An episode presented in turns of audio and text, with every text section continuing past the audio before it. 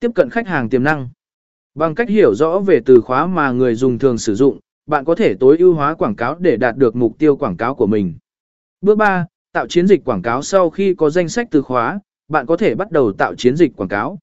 Chọn mục chiến dịch mới trong tài khoản Google Ads của bạn và điền thông tin cơ bản về chiến dịch, bao gồm tên, ngân sách và ngày bắt đầu, kết thúc. Chính xác, bước 3 trong quá trình quảng cáo tìm kiếm trên Google là tạo chiến dịch quảng cáo. Dưới đây là hướng dẫn chi tiết về cách tạo chiến dịch quảng cáo trên Google Ads, đăng nhập vào.